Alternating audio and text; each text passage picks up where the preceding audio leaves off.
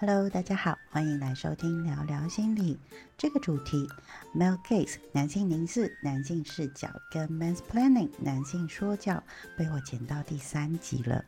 也可以听得出来，我们对这个主题不只是小心翼翼，更是想要站高一点的位置去聊聊。上一集我聊到台湾有一部分的男人蛮辛苦的，现在就来听听看为什么我会有这样子的想法咯。那我其实很想要问一个有关于男性凝视跟女性凝视之间的一个事情，但是我先讲一个例子先，用这个例子我再把那个问题问出来。就是说有一次在群里面有一个女生，因为那阵子看到很多就是演艺圈的男生劈腿，不是 me too 是劈腿。那我们在闲聊的时候，这个女生其实讲了一句话，就说你们男人又犯了全天下男人都会犯的错，他就写了这段话。所以在社群里面有一些男生就会觉得很不开心，因为为什么什么事情都直接就是被你们先贴标签了。那原罪有时候其实在看这件事情，包括刚才我们提到的男性说教，其实你也有感觉到，其实我一直很想要在女生的一个行为上面，大家彼此其实都拥有这一件就是说教或者是凝视这件事情。究竟不管男性还是女性凝视说教这个方面，我们是不是可以找到平衡，还是说其实这个平衡根本就是不存在，我们其实只要接受这样子的现象就好了？平衡可能存在，可是那个平衡可能是动力平衡，你知道吗？它不是一个很大同世界就是这样，而是它有的时候会压过来一点，但是偏往这边倒的时候，整个社会是有那个对话的能力再倒过来一点。就是我们是在摇摇晃晃当中往前进的。那在那个摇摇晃晃当中，我们可以尊重跟听见更多人的声音，然后理解更多人的处境，真的解决掉所谓的相对弱势的环境或是处境。因为没有所谓绝对至高权的优势跟强者啦。因为我一直觉得说，我在看到常常出现的是男女都在对立的一个状态。像是好像台湾叫马子狗，是不是？可能男生他其实没有这种，他家教很好，他很尊重女性。可是女生可能会觉得，我是个女生，我跟你，然后我之后要生的小孩，因为现在台湾是比较进步小孩可以自己选姓氏。我大概是我结婚前1年吧，法国才改了那个户政法，就是结婚之后女性不用强迫改姓。你以为法国比较先进吗？没有，法国真的是大概7-8年前才在改，所以有些现在的状况就变成说我去银行要办理一些东西什么的，他们都还是会叫我前夫的姓。我说我从来在法国我从来没有被改过姓啊。他们就觉得不对啊，你结婚了你理所当然要改姓。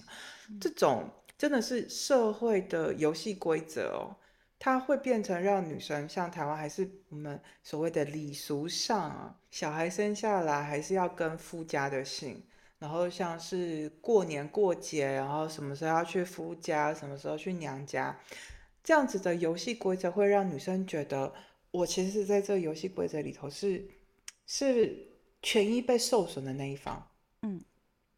那我要怎么样跟你维持在这关系里头呢？那我要你特别对我好，不然我没有办法这样子不平衡啊。等于就是为什么我生了小孩要跟你的姓，这是我的一块肉出来，你什么都没有做，这样那种不平衡就会进入这样子的两个人的关系。所以就会有男生其实他其实很尊重女性，他说不定很能够同理女生，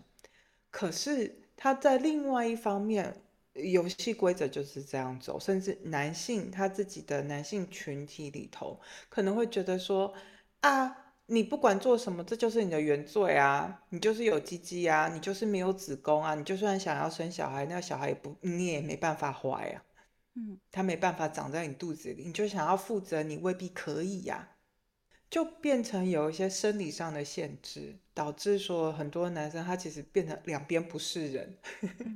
如果他面对的是一个相对接受原本就有的游戏规则，又没有办法长出那个明白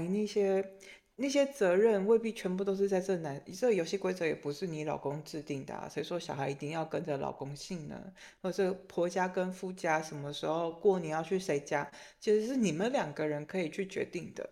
但如果其中有一方不觉得我可以对于这件事情有一些挑战、思考，重新的让他修正，那个冲突就会一直发生，那就不会有所谓的平衡，因为那个游戏规则一定会有一方比较不喜欢，不然你游戏规则是没办法走下去的你没办法让所有人都满意。所以我刚刚才说我不是看整个社会，我没有上帝视角给一个绝对完美的答案，我还是回到一个一个人身上，你现在所处的状况，你有没有办法去协调，甚至去争取你觉得你会比较舒服的状态，你有权利去争取，那也麻烦让你的另外一半也有那个权利跟机会跟空间跟你沟通，而不要拿那些传统就是这样啊，我就是到时候我最常听就是我生了小孩姓要跟对方，我心里都想说我当初就是跟一个法国人结婚，我就笑说正好就是小孩在法国跟法国人姓，在台湾跟我姓，这些问题都不会发生这样。结果这些事情根本不用想，我们就离婚了。好，所以你以为你在追求的那个平等它未必真的会发生，而且你也未必用得到OK 好这个江湖这个世界其实确实就是存在男性凝视这件事情上。如果说以你的角度来看，我就只谈台湾好了，就是台湾的女权的努力，你觉得做得够不够？还是说我们需要再让更多的女生给站起来，然后让这一个男性的视角或者是男性的说教可以拉回去一点点平衡呢？我说的所有的事情，我的想法都是以我 Dorothy 我自己的经验跟我所知我所能触及的，我能够做到最好的。我会先用这样的方式说的原因是因为我其实还在台湾的时候，其实我们有共同朋友，他有一天他就觉得我是一个，因为我在台湾参与很多社会运动女权运动这样性别运动之类的，他有一天就跟我讲，就是他前女友对他有多么多么的糟糕，让他有心理创伤然后就觉得女生永远都是受害的那个角色，他自己有老二，就是永远会就是要负责任的那一方，就是会做错事的那一方这样。但他也不想刻意的话，他也想生小孩这样，很激进的话都说出来。然后我听完了之后，我就说我知道可能没有用，但是我能够理解你作为一个人你感到非常的痛苦，那如果可以，我就身为一个女性跟你道歉，因为我们现在生理上也好，社会游戏规则就是这样。台湾的女性运动其实是一波又一波我以前大学的时候有收到一个礼物，其实是我们的前总统李秀莲前总统，他在德国念完书回台湾，在推动第一波台湾的女性运动、女性权益运动的时候写的书，就叫做《新女性主义》。那本书真的是绝版了，我收到的时候都是因为有个图书馆要被废弃，所以他就把一些旧书清出来，然后我朋友看到就觉得看到一定会很有趣，就送我。然后我看完了，我真的会觉得，我觉得应该这样讲，就像可能我们可以理解美国的黑奴解放黑奴的运动，我们多多少少都念过，它其实是一步又一步的往前走的，一点一点的透过立法，透过社会沟通，然后一点一点达到共识的。就算是现在它没有办法很完美，但是它至少比起300-400年前那个真的是你走在路上就被看 b o 然后就被绑架从非洲被带来美国的这些人，它是有很多的创伤，甚至是他们族群里头的伤痛、失落，他们也在想办法理解。而在台湾所谓的女性运动，我觉得相对做的还挺好的，我自己参与的过程是因为在这个过程，不同世代的女人都试图的去捡起这些创伤悲痛，在每个时代像我妈妈就是一个加工出口导向，那时候台湾经济正蓬勃发展的时候，她就是当女工，很努力工作。在那个年代女生开始可以赚钱了，出来跟男性竞争了。那些竞争之下也是会跟我讲以前怎样被欺负那些不舒服的感受。在一个女性权益争取的脉络下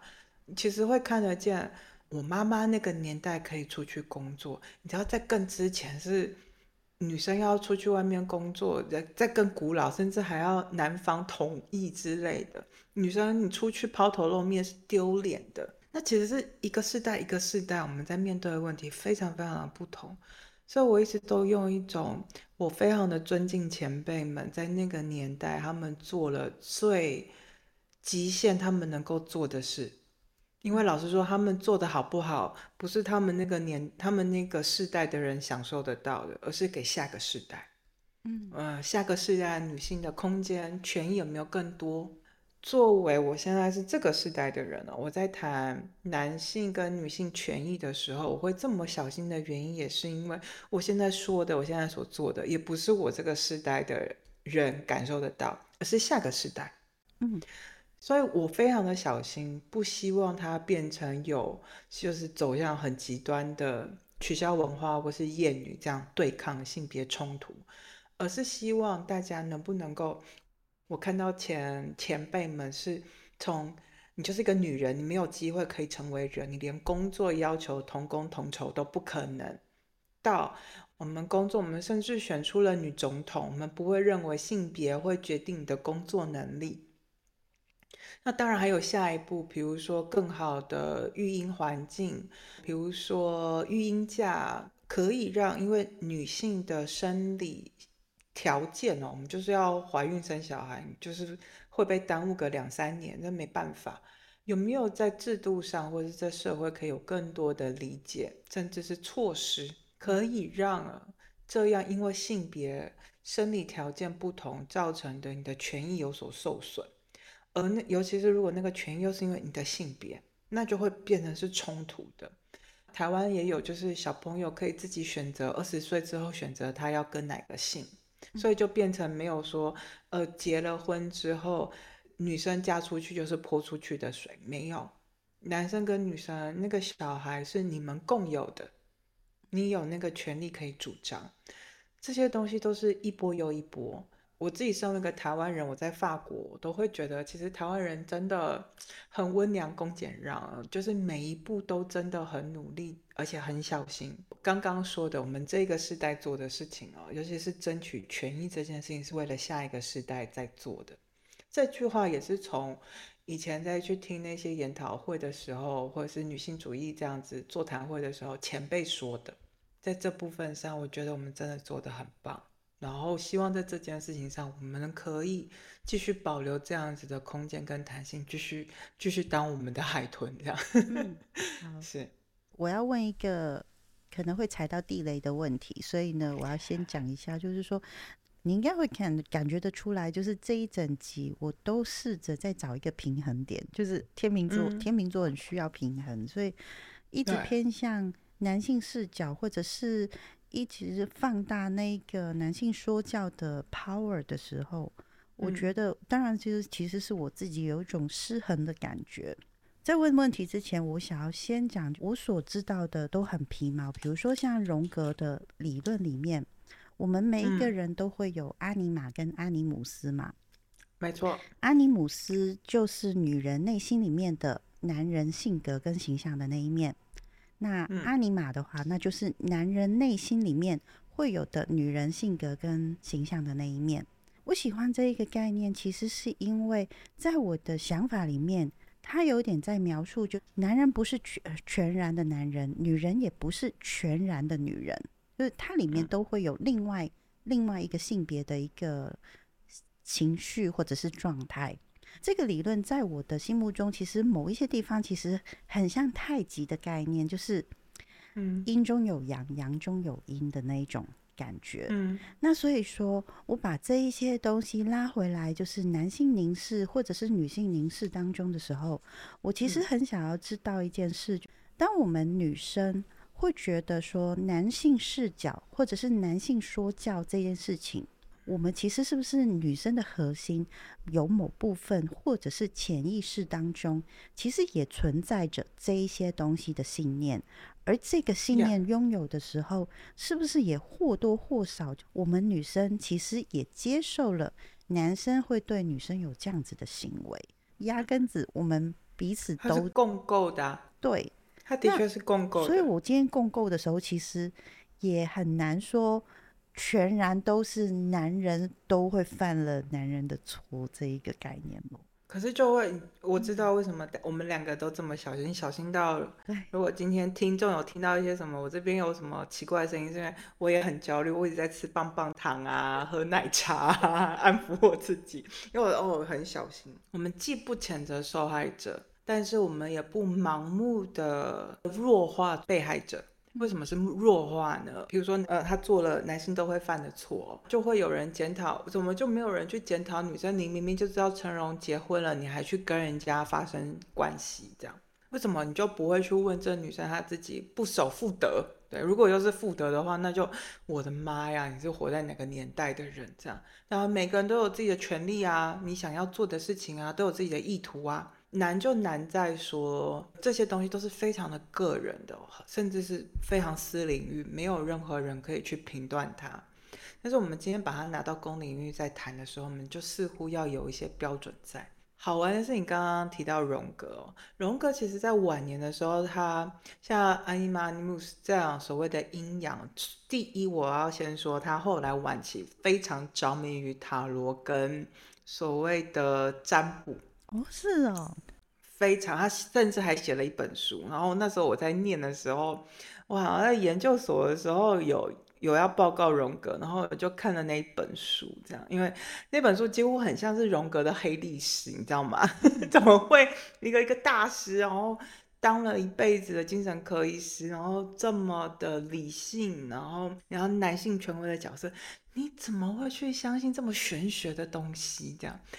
他甚至还跑去中国3个月，然后好像那时候看到就说他以为他是到上海，但他其实人在广州，他连他去的地方都搞不清楚，他实际上在哪？所以后来有人去考古，才发现他那3个月他在中国的旅行，像你讲的那个阴阳啊、五行调和啊这些比较灵性的东西。荣格他这样子非常的直男，他真的是个非常直男个性的一个心理学家哦。到晚期他得很诚实的面对他的经验，就是你真的很难去否定掉这些看不见的东西，甚至有一点玄学灵异的东西。他很想要知道他后面的那个运作的机制是什么，可是他来中国那个年代哦，那样旅行3个月，他就是沿路的骂，就觉得就是一个明智未开，超级迷信，然后狂骂这样。但是他早期会有这种那个观念，有一个是毕竟欧洲人还是比较二元对立的逻辑跟哲学，亚洲人我们的中国文化里头可能会是我们在讲的和谐，我们甚至是多元的，我们的神也不是单一的一个神，我们还有玉皇大帝什么观音，连观音有的时候是男生，有的时候是不同的形象不同的性别，这部分其实是欧洲社会这么二元对立逻辑甚至是传统价值思维方式下，其实对他们而言是一种解药，因为他们看不到除了冲突之外我们要怎么样达成平衡。对于荣格而言，他在那个时代提出 Animus Anima 这个概念哦，他其实都要追溯到就是古希腊神话才有办法，这个概念才有办法留下来。因为对于天主教社会文化，就是你是生理男性你就是要男的啊，生理女的你就是要女的啊，你是要清楚的知道你是谁的，你没有这么多自己觉得然后你的感受。所以荣格在他的就是人格理论里头，其实他在讲一个最完美的关系，是一个男生的女性的那一面爱上对方女生的男性化的那一面。他觉得最理想的状态，简单来讲就是一个女同志爱上一个男同志，真好。对对啊，是讲白了就是这样，一个女同志爱上一个男同志这样。所以那个概念是有一点难以理解哦，可是那个理解刚好就是我们在理解性别一个很重要的一个潜规则，就是我们以为性别是固定的，其实性别，尤其是性别认同，它是养成的，它是被塑造的，而那个塑造就代表其实有很多是有主观意识，甚至是那个客观一点都不客观的条件下，它筛选出来告诉你的。我可以理解你想要做的所谓的男性说教或是男性凝视，你想要做的平衡的点，就是因为你一旦讲出了男性，你就是相对就会有一个对立性的女性。对，但是它的本质哦，它其实是形塑出来的，连男性的本质它可能都是被形塑出来的哦。我们在谈荣格的时候，我都很少在谈 Anima Animus，原因就是因为当我们现在已经这样100多年，快要100年后，我们对于性别的理解是更多的是这个东西是共构出来的，是架构出来的，是社会化出来的，它是个潜规则，所以它未必是我们的天性的一个部分。也许我们的天性哦，就像赛金博士会讲的哦，每个人都有一定程度的同性恋，是那个同性恋就是你必须要会爱自己啊，你一定是会先爱自己的，然后再由自己去扩及到爱上其他的人，所以你一定会被自己的同性吸引是会有的，只是有另外一层叫做性吸引力哦，那个我就不多讲下去了。也就是你就算是个女性，你其实也是有你的性别、你的自我认同的被形塑、被架构的历程，你也被教化了，在这个男性社会里头，你要做怎样的角色、怎样的反应、怎样的穿着，你才可以在这个社会上被认为是女性。所以你说女生有没有？有，甚至有很多有另外一派哦。目前就是之后，像一些为性少数、为性多元，台湾这部分真的是对于性少数的友善程度真的。我知道还是有很多空间可以再努力，但是真的相对的友善很多的环境就在于这里。我们其实或者女性运动哦，女性权益运动的过程当中，一直都有撑出这样的空间，然后让每一个人都可以去照顾自己的需求。然后我们也看到性别是被形塑的，所以当一个女生，她当然可以想要改造这个游戏规则为女生所用，为她自己所用，她自己比较舒服的方式，所以才会有所谓的人帅真好人丑性骚扰，她一定会有自己的诠释权，一定有，那这是不可避免的。我用的谈的方式是我们如何看见她，她一定会发生。因为我知道说我这个问题其实是踩一个非常危险的大雷。对，因为其实这件事情我这样子听下来，然后再回忆之前你在 PUA 那一集提到说 PUA 当然就是用的不好，就是在操控别人嘛，但是因为其实在大家在互动，就是我用亲密关系去谈的时候，所有的套路其实原本的起心动念是良善的，只要这个套路不是要去掌控别人的时候，那 PUA 不见得是一个不好的事情。没错，其实讲白一点就是 PUA 其实是一个很中性的一个说法，但是如果你今天拿这个东西是一个用不好的一个方式去进行它，它就是一个不好的事情。我再讲细一点哦，因为你讲 PUA 它可能不是中性的，因为 PUA 它本质就是教那些直男怎么样去操控女生。我在讲的，我想你想要讲的是在人跟人之间互动的时候，那个操控，那个表态，那个权力的争夺，是一定会发生的，而且它甚至是中性的。因为每个人自己有自己的社会位置，这个一定会发生，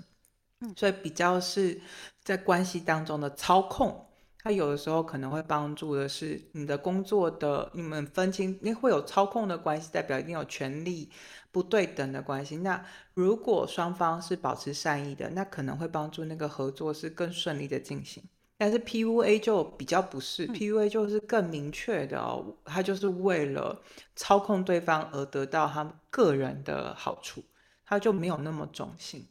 我想你在讲的是这个。对，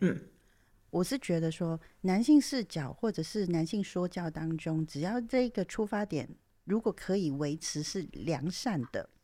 那加上那个接收讯息的人，先不管他是男生女生，自己也会有一个意识，就是知道说，哦，现在在处在这样子的一个江湖当中，是不是就是说我们用这样子的一个存在在这样的视角跟说教，其实我们还是可以找到一个很好的一个互动模式。我可以跟你讲，那个像很多的女性权益的运动啊，要在突破男性视角跟男性说教的方式，就是两性平权。可是那个平权有的时候真的会搞出一些哭笑不得的状态，就是像是为什么女生我们就要妆容整齐，然后好好那边被当成男性被凝视美好的一个形象。所以最近啊，好像是从加拿大魁北克区，然后其实法国也有，就是有一些女性主义者想要推动那个权益哦，就是那我们女生也要能够上裸，就是上空，男生都可以不穿背心嘛，就是上裸，然后上半身是裸露的没有关系，那我们女生也要这样，然后我们那一天我就听到我朋友们在聊这件事，我觉得他们在看我这个相对他们而言我是个女性主义者，我们就说，我不是我只是我认为人都有权利去追求自己想要追求的这样。而他们在测试我的反应，就是一群直男在看我会怎么样想这样。他们就说，碰到这种运动我们当然非常的欢迎啊，你们得到我们所有的支持，就是我们男生跟女生我们就要共同有一样的权利这样，我非常的支持，一起上空吧这样这是一个比较好玩的方面去讲哦。我们在陷入那个冲突，我们试图想要打破男性说教，就是女生你不能够穿着的就是好看乖女孩的形象的时候，我们肯定会落入一个陷阱。那个陷阱就变成你想要的是形式上的对等，我们台湾会说是要齐头式的平等呢，还是质量上的公平。这就是一个真的它就是需要一直动态的在讨论。我自己是开放的啦，因为的确走在巴黎街上，有些碰到现在是第四波的女性主义者，他们在示威游行的时候都一定是上空这样，所以我都说，我不是女性主义者，我不会上空这样，因为对我而言我自己身体主权还没有到公领域的部分然后我就这样讲，这部分男生跟女生你们可以自己做你想要做的事这样。就会有人会说，那你这样就是女性主义的自助餐，你就挑你自己想要的，不想要的你就拒绝。其实说白了，男生也不是吗？也是啊，只是当你被人家塞到嘴巴里头你不想要的东西的时候，你有没有那个能力去意识到说，这个是共业，或是其实我并没有。所以我才一直都站在一个好像有点抽离讲一些有的没有的那个角度，而是我在给每一个人一些工具跟材料跟观看的角度。对啊，我们都是在江湖，其实大家就是各取所需各取所得，你有那个能耐你拿得到，或是你被要的时候你需要考虑你要不要给，你给不给得起。其实每一个人都是处在于自助餐的状态。我们需要被一个意识形态所绑架吗？就像我其实也并没有那么的针对男性说教或是男性凝视哦，像我们在准备这一期的时候，我们聊了很多，你可以感觉到我并没有那么针对他，然后我甚至连女性凝视、女性说教连谈都不想要谈，不想要谈的原因是因为那样子下去哦，就变成我们最后好像要把每一个人，就是你接受你是女性，你就要跟男生要求一样的东西，那就真的男生可以裸上身，所以女生也要裸上身，这样他就会陷入这个逻辑里。但是我们的确又需要长出那个经验哦，甚至是你知道哦，他在对我男性说教，其实说更直白的，我把男性拿掉，他对我说教本质是什么？他用权力、权威来压我，其实本质上是这个，只是大部分的男性哦，会被很理所当然的赋予权威感。像我就会常常被我的个案质疑，因为我真的看起来太年轻了，我就没有那种权威感。可是我就会说，你为什么找一个心理师？你要找一个权威式治疗法，跟你怎么样做呢？不对啊！所以我其实很刻意在去掉自己的权威化。那男生呢，你是个男生，被社会化的过程当中，你有多少其实你没有那么喜欢，但是你为了要满足别人的需求，认为自己是可以被尊敬的男性而强迫自己接受的事。我讲一个台湾人可能比较没有那种感觉哦，在法国很多的男生很喜欢留胡子，因为对他们而言这是一个男性的象征，有男性代表你有权利，但是其实女生都不喜欢啊，所以他们其实留胡子未必是真的是给女生，其实是给男生之间们看，就是我是个爷们这样。那这件事情就会排挤到那些长不出胡子的人，比如说我前夫，他就是个长不出胡子的人啊，虽然他是个白人，但他就是长不出胡子来。亚洲人我们也会长不出胡子，所以在这样子的社会就会觉得你不够 man， 你不够男性，你不够有那种霸权感，所以你会被视为弱者。就是我的目的在谈这件事情，就是让大家知道那个逻辑是什么，合不合理，你觉得很荒谬的时候你就拒绝，甚至找到一个方法可以让自己是安全的拒绝。我们这一次聊的主题很深入，然后但是也很有趣，因为说真的打开了我很多的没有想过的想法。那 Dorothy 你这边还有什么要补充的吗？我其实最后还是再重申一句话哦，我想要谈这个题目的原因是，也许现在的你还没有意识到你的处境，那我能够在这边做的，这不是治疗，这也不是所谓的真理，这是我一个30岁在台湾成长，然后现在在欧洲生活，我这个女人，我的生理女性，我经历过的事情，我的经验，不是只有我的经验才是经验，才是正确的。我并没有说我的生活是正确的，但是我在这一段路上我看到的东西，我想要的是从这些经验里头提取出来。我觉得当初在当我感到愤怒、疑惑，甚至要做些人生抉择，要不要结婚，要不要生小孩，要不要放弃博士班，或是被要求女生就是要瘦，我心想我每天工作量那么大，我还减肥，我头